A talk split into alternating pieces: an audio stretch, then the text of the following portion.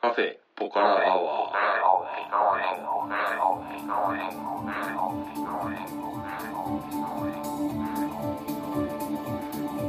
カフェポカラアワーこの番組は群馬県内某所にあるカフェポカラを舞台に、えー私店主のたけしと常連客哲司さんのお送りする番組です、えー、哲司さん今日はよろしくお願いします、はい、よろしくお願いします。えー、とそれとですね今回ですね、特別ゲストを2人あのお呼びしてまして珍しいですねはい珍しいでしょう、うんあのご紹介したいと思います、えー、さゆりちゃんとまもるさんですよろしくお願いよしますはいよろしくお願ろしくおい願いします。えー、とあれですねお二人は哲司さんの、んえー、と会社の、えーさゆりちゃんが会社の同僚と、そうですね、同僚というか、まあ、えー手下ですかえてまあそうで すね。僕のポケモンです。ま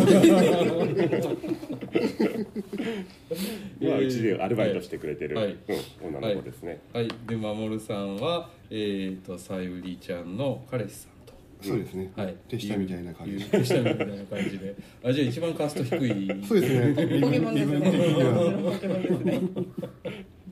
えー、とそんな4人で今日はお送りしたいと思うんですけれども、えー、と前回の放送で、えー、と哲司さんが今年の秋にはいネパール行くよっていう話になったじゃなそいうでですすか。ね。いよいよもう一ヶ月切りましたよ。はい、で、まあ、その時はあのネパールの、えー、とお友達ネパール人のお友達がうん空港まで迎えに来てくれて、うんあのきちんとエスコートしてくれるっていう、うんあの一応計画になってると、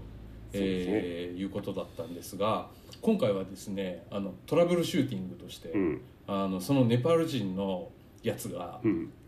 来ない。かなり、まあね、病気になる可能性もあるし ね。死んじゃう可能性もあるしね。来なかったらどうすると、どうするかっつう、はい、ちょっとそんな話を聞きたいなと思って。はい、えっ、とあれですよね3人で行くんですよねそうです。はいはい哲司さんさゆりちゃん守さんと、はい3人でもう3人いればまあね。大概の喧嘩には勝て ますからであれですよねうん3人ともネパールのお金持ってないですよね、そうですね。とりあえず僕はね、はいえっと500ルピーだけ持ってます。あ500ルピーですか、うん。えー、足りないです ね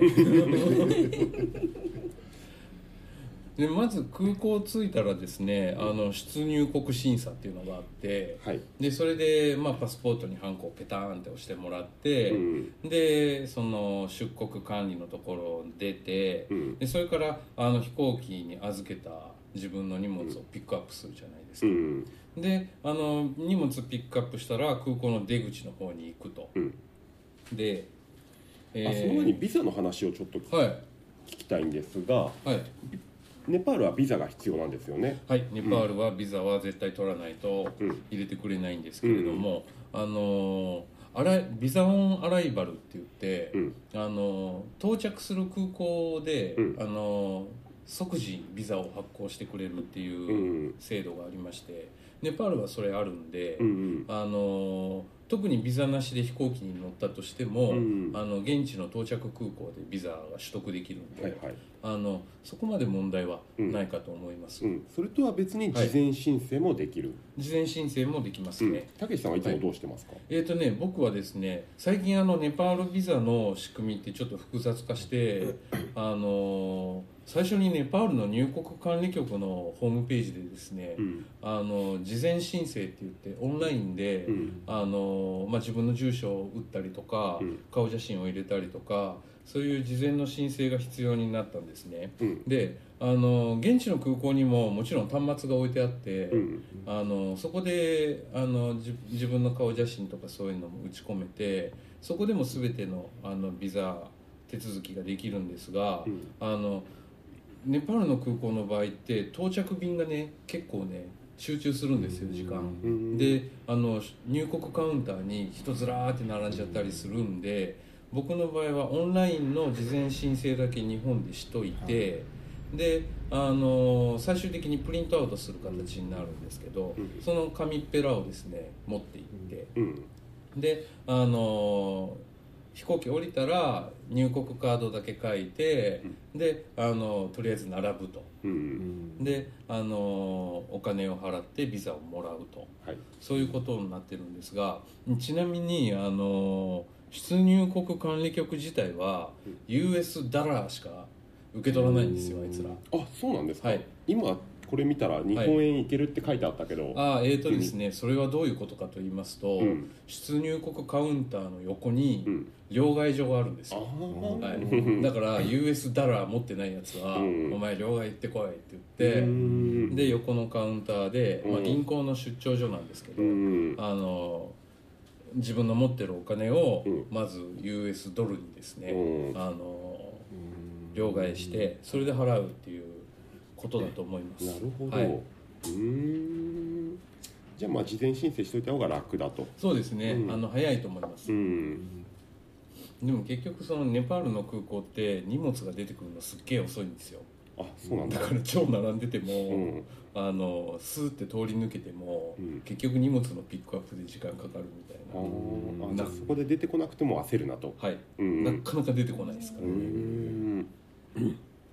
であのちょっとさっきの話に戻りますけど、うんネパールのお金持ってないじゃないですか、うんあの空港の出口に、うんあの銀行のカウンターあるんですよ、うん1個だけう、んでそこでね結構良くないレートでうん両替できるんで、うんとりあえずあのいくらかはしといた方がいいと思いますなるほどねあの日本円で5000円くらいとか、うん3000円くらいとか、まあ宿と飯はがいちょっと食うぐらいな金額はい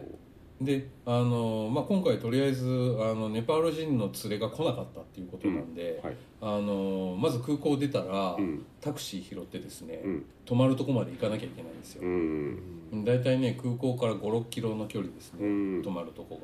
貯める地区ですかタメル地区というところにうんとりあえずは行ってください、はいで空港の外はあの客引きがうんうじゃうじゃいますから、へえはいあたけしさんちなみに、はいはい私たちがはいネパールに着く予定時間ははいすごい夜なんですよ、夜何時ですか11時ちょい前ぐらいあはうんうじゃうじゃいますよ、うん、真うんっ暗ですし、待ってる待ってるみんな、はういうんん、手ぐすね引いてそれは何ホテルの客引きですかえーとですねホテルの客引きもいるしもしくはそのタクシーのうんちゃんがホホテルの客引きを兼ねてる場合もああるーしなるほどねであとは旅行会社のやつがうんなんかいい仕事ねえかなってプラプラしてる場合もあるし、うーでんとりあえずいっぱいあの空港出た瞬間からねあの囲まれると思います、おおはーい、でまあその中で一番悪そうなやつ捕まえてくださおい、おはい、そしたらあのめでたくぼったくり宿に連れて連れてってもらえるんで なるほど はい、ぼったくり宿もそ存在するぼったくり宿はあの存在するというか結局あの宿の値段なんて合ってないようなもんじゃないですかいいねなわけだ、はういんだから今20ドルの部屋が空いてるとか、うん30ドルの部屋が空いてるとか、うん実際のところは5ドルの部屋だったりとかうんするわけですよ、うん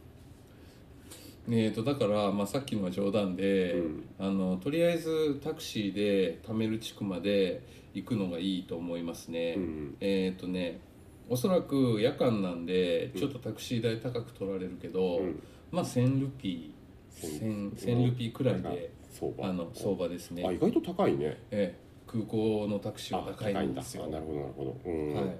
でしかも夜間でしょ、うんあの夜間ちょっと値段が上がるんで、うん昼間だとねえっ、とね600ルピうんー700ルピー600僕はもうなんかちょっと強引な感じで500ルピーぐらいしか払わない時もありますけど、うんはいうん、ネパール語がちょっとできるとね料金交渉もだいぶ楽なんですあがーなるほどねでもまあ着くのも夜遅いし早く宿行きたいじゃないですか、うんだからもう1000ルピーぐらいでうん手を打って、うんそのタメル地区っていうところに行くんですが、うんタメル地区に着いちゃうと、うんあのーまあ、おそらく12時前後になりますよね、うんあの宿全然空いてますからおーはいあの飛び込みでもチェックインできます、おーはい、で後でちょっとおすすめのところを、うんあの教えておくので、はいあのーネパーリ連れが来なかった場合はそこにあな行るっほてどくだでさい、すねちなみに両替とかもその遅い時間でもえっとね対応は遅い時間だとね両替所閉まってるから、うんあの次の日になっちゃうんだよねあ、うーん、だから空港ではいあのその日商店とかはまだ開い開いてるとこもあるから、えちょっとなんか買いたいだろうし、はい水とかも必要だから、だからまあ3 4千円えあそれはととりあえず空港であのだったら遅い時間でも、うん、空港はできるんねですあねの空港が空いてればその両替所は空いてるからあの買いといた方がいいと思いますね、なるほどね、はい貯める地区っていうのは、はいえー、と結構ある例えばタクシーではい貯める地区の入り口で間はい違えて降りちゃったりしたら、はいそのホテルまではい歩きでこう行ったりとか治安とかの話とかはあどうのですか、大丈夫ですねできますね、うんあのタメル地区自体がねあのそんなに広くないんであの歩きの移動で十分ですし、あと夜12時とかだと、うんあの空いてる店まだ結構あるんですよ、だから人通りも多少あるんで、うん治安的にもほぼほぼ問題ないですね、なるほどですね、はい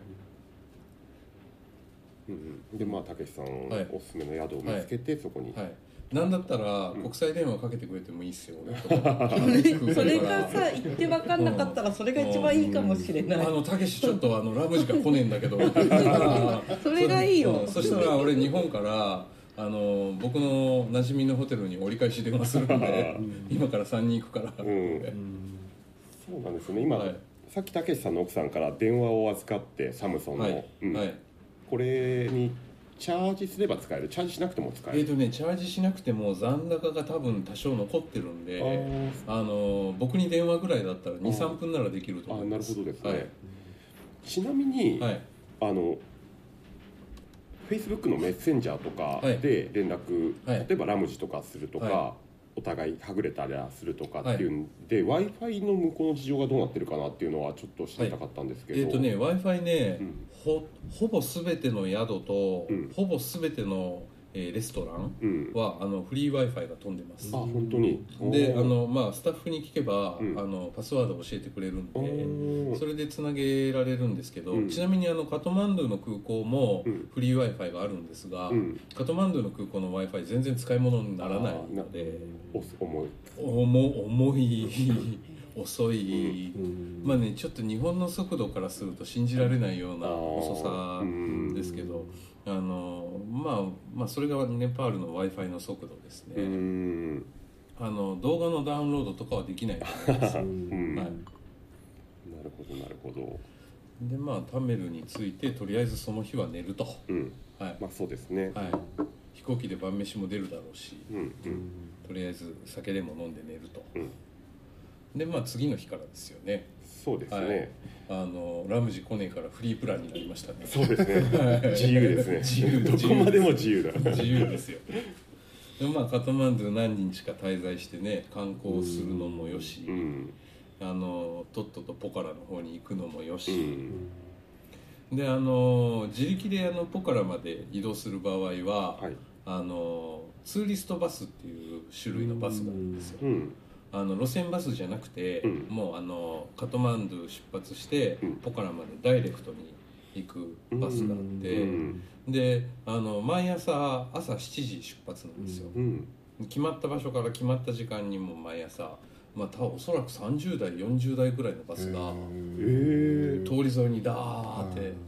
並んでて、うんうんうんで自分の買った会社のバスに乗り込んで、うんそれで出発っていう感じで、朝7時にカトマンドゥ出てポカラ着くのが夕方ですかねうんはい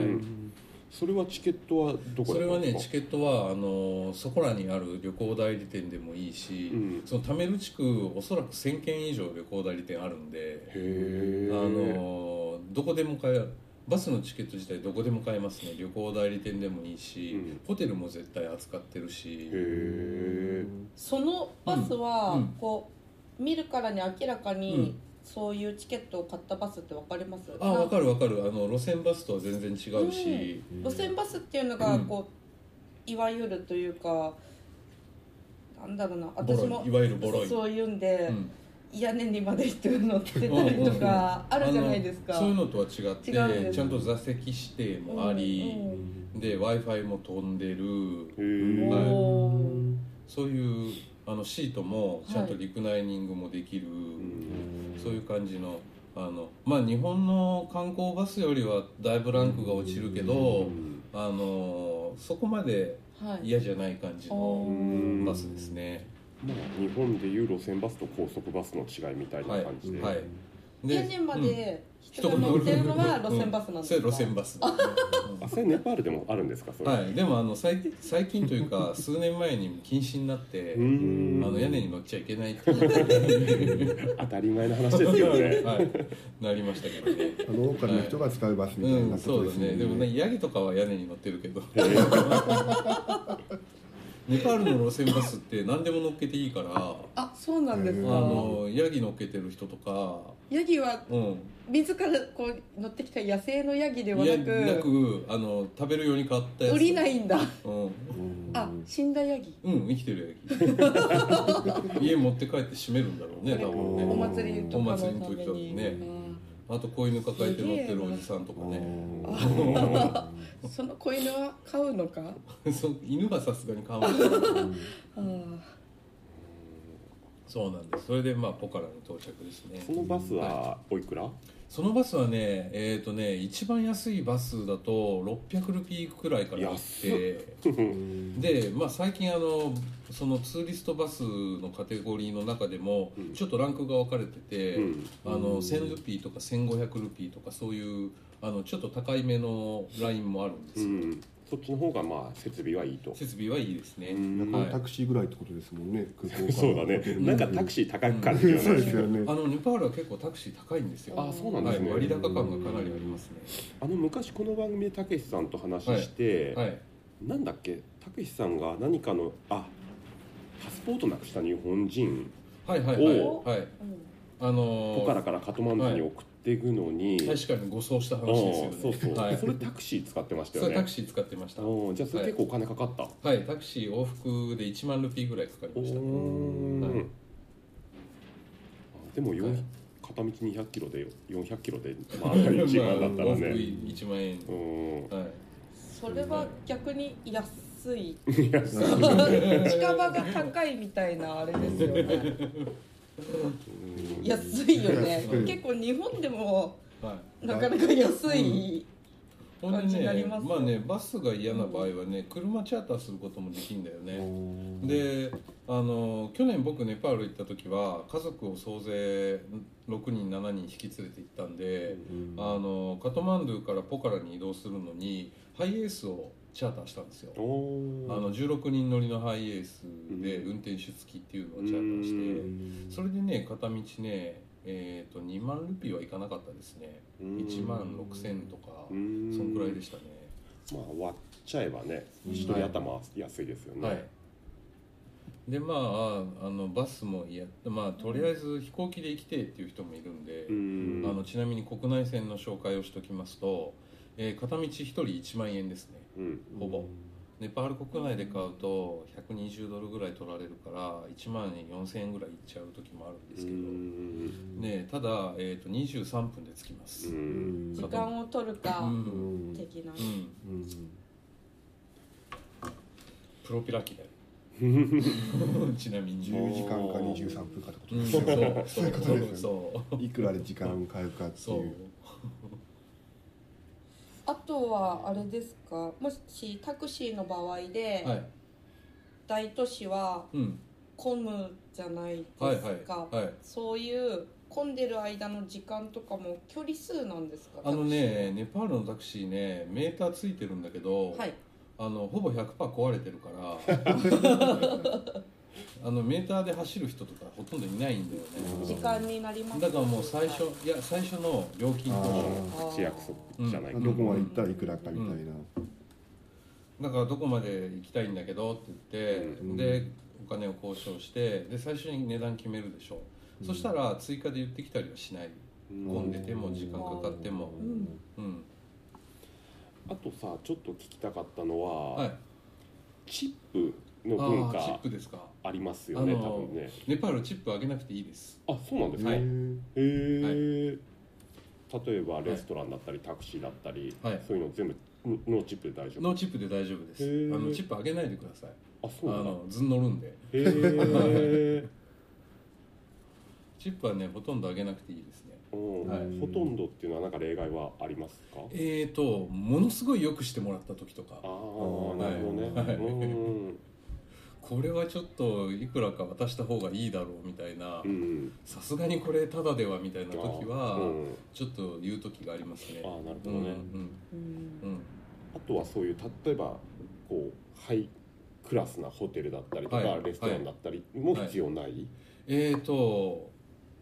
一流クラスのレストランとかに行ったこホとテルとかに行ったことがないんで なるほど、はい まあ僕らも多分行かないと思うんですけどね、わからないんですよあのハイソサイティがどうなってるかなるほど、はい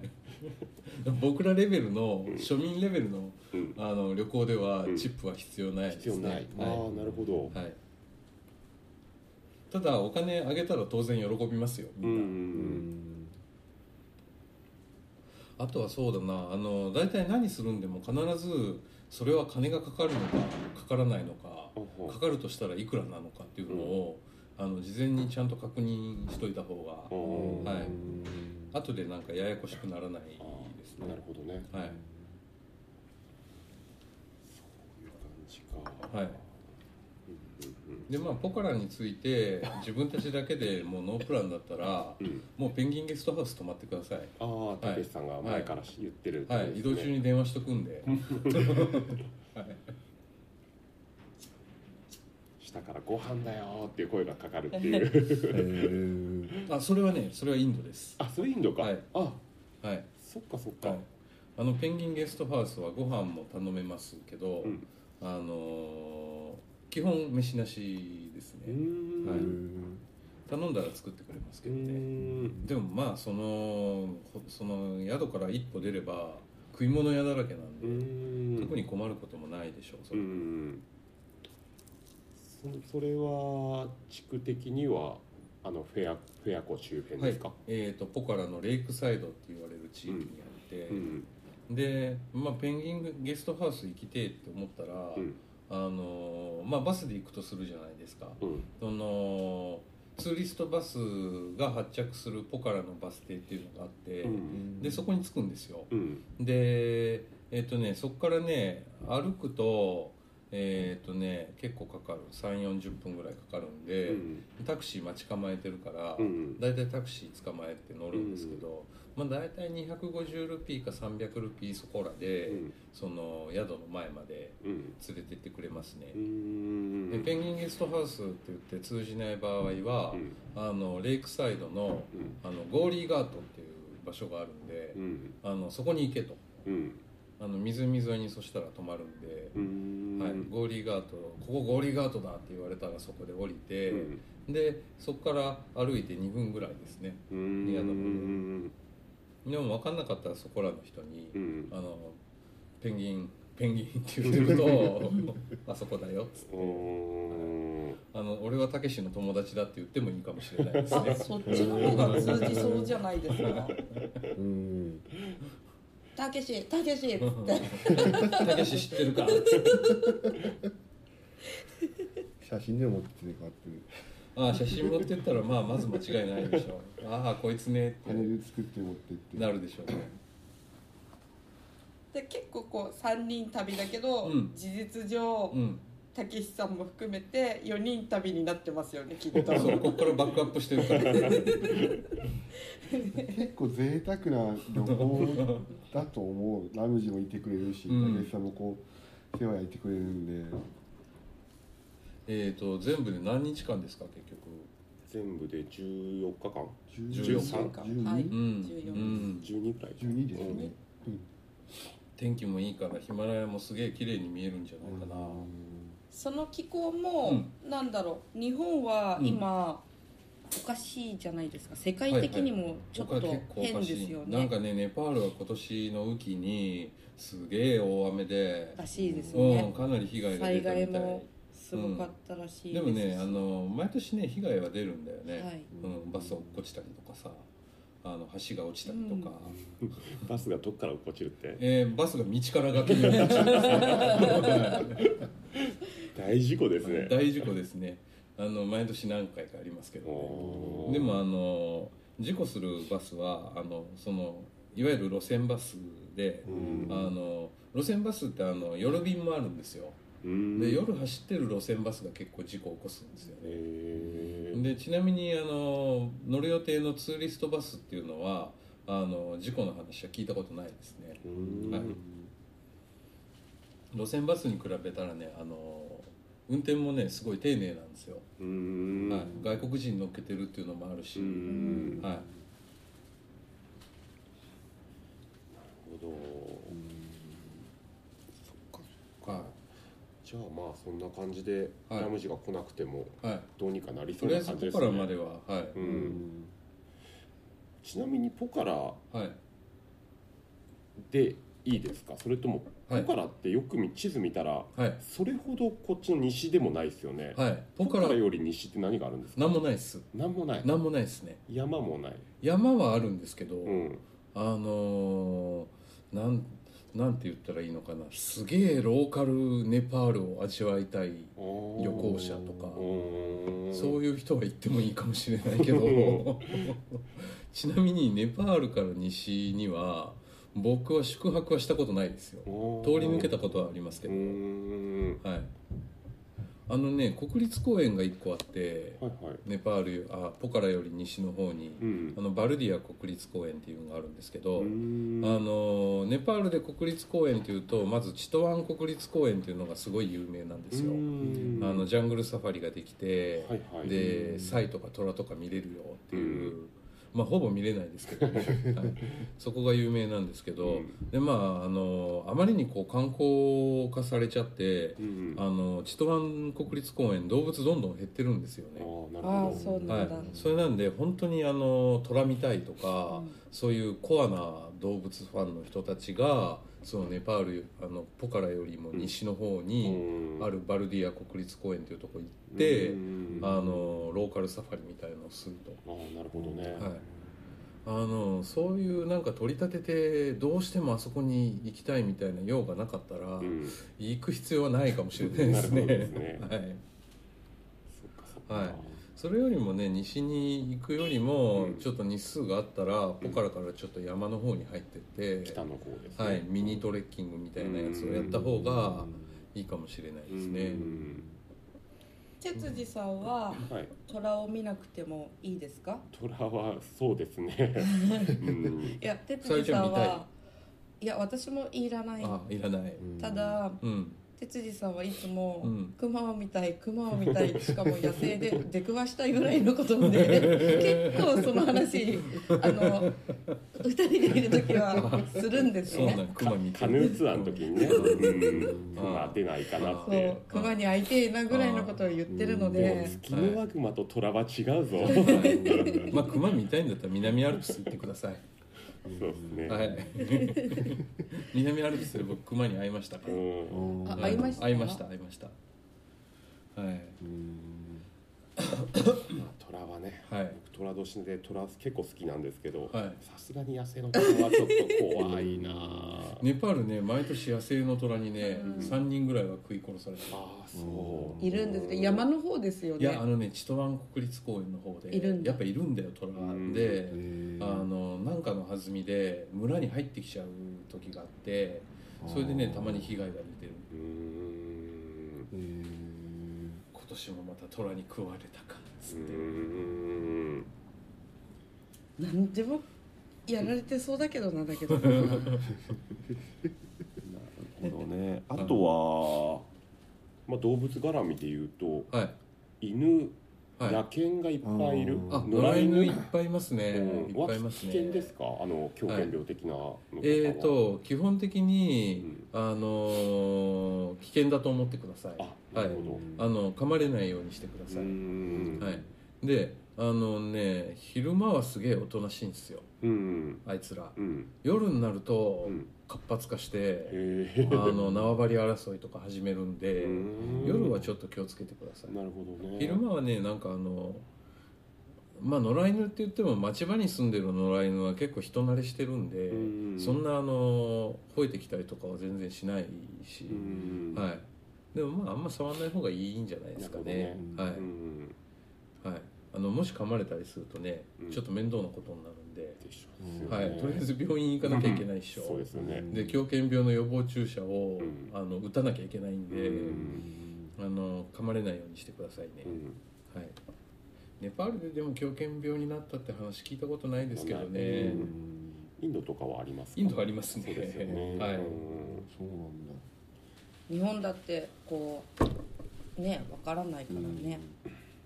さゆりさんこの間猫に噛まれてましたよね飼い私飼い猫はに飼い野良猫かなまだあのねまあいいや閉めますかはい、じゃあまあそんな感じであのネパール自力でどうにかしようの会をはいこれではい終わりにしようと思いますが、はいえー、と次回も、えーネパール話いきますかそうですね